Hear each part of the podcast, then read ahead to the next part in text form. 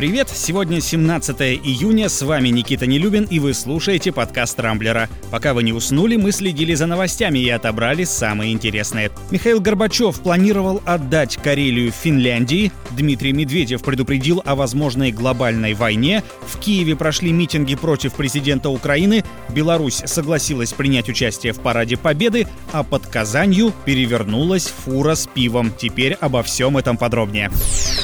Михаил Горбачев, как выяснилось, планировал отдать Карелию Финляндии. Руководство Советского Союза всерьез готовилось начать переговоры. Об этом говорится в автобиографии бывшего сотрудника финского МИДа Юкки Сеппинина, которую сегодня активнее всего обсуждают читатели Рамблера.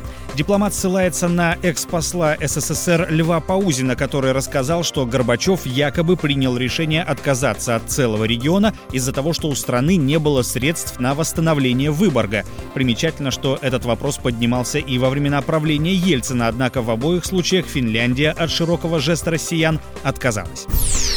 Давненько ничего не было слышно от Дмитрия Медведева. После отставки правительства экс-премьера сослали в зампреды Совета Безопасности. И вот сегодня в журнале «Россия в глобальной политике» появилась статья, в которой бывший глава Кабмина предупредил о том, что миру в результате пандемии коронавируса может грозить ни много ни мало глобальная война. По мнению Медведева, она вполне возможна, если некоторые страны, какие именно он не уточнил, не начнут открыто сотрудничать в сфере безопасности. Логика такая. При вспышке очередной инфекции инфекции другие государства начнут выстраивать теории заговора и выдвигать претензии. Все это в итоге может спровоцировать международную напряженность, которая затем грозит перерасти в полноценную войну. Впрочем, пользователи Рамблера, судя по комментариям, к предостережениям Медведева отнеслись довольно скептически центре Киева сегодня прошел митинг сторонников партии оппозиционного политика Анатолия Шария. Несколько тысяч участников акции потребовали отставки президента Владимира Зеленского, защиты конституционных прав граждан и прекращения избиений журналистов и активистов.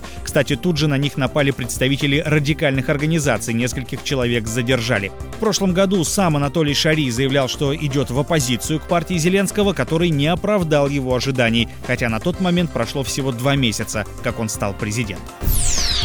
Беларусь примет участие в Параде Победы в Москве. Об этом заявил президент Александр Лукашенко. Правда, не уточнил, будет ли он лично присутствовать на мероприятии. Уже известно, что на парад 24 июня приедут в основном руководители стран-членов СНГ, или, как их громко называют в СМИ, мировые лидеры. По такому случаю по всей России объявлен выходной с сохранением зарплаты. Ну а приглашенным на Красную площадь ветеранам разрешили не надевать на мероприятие защитные маски.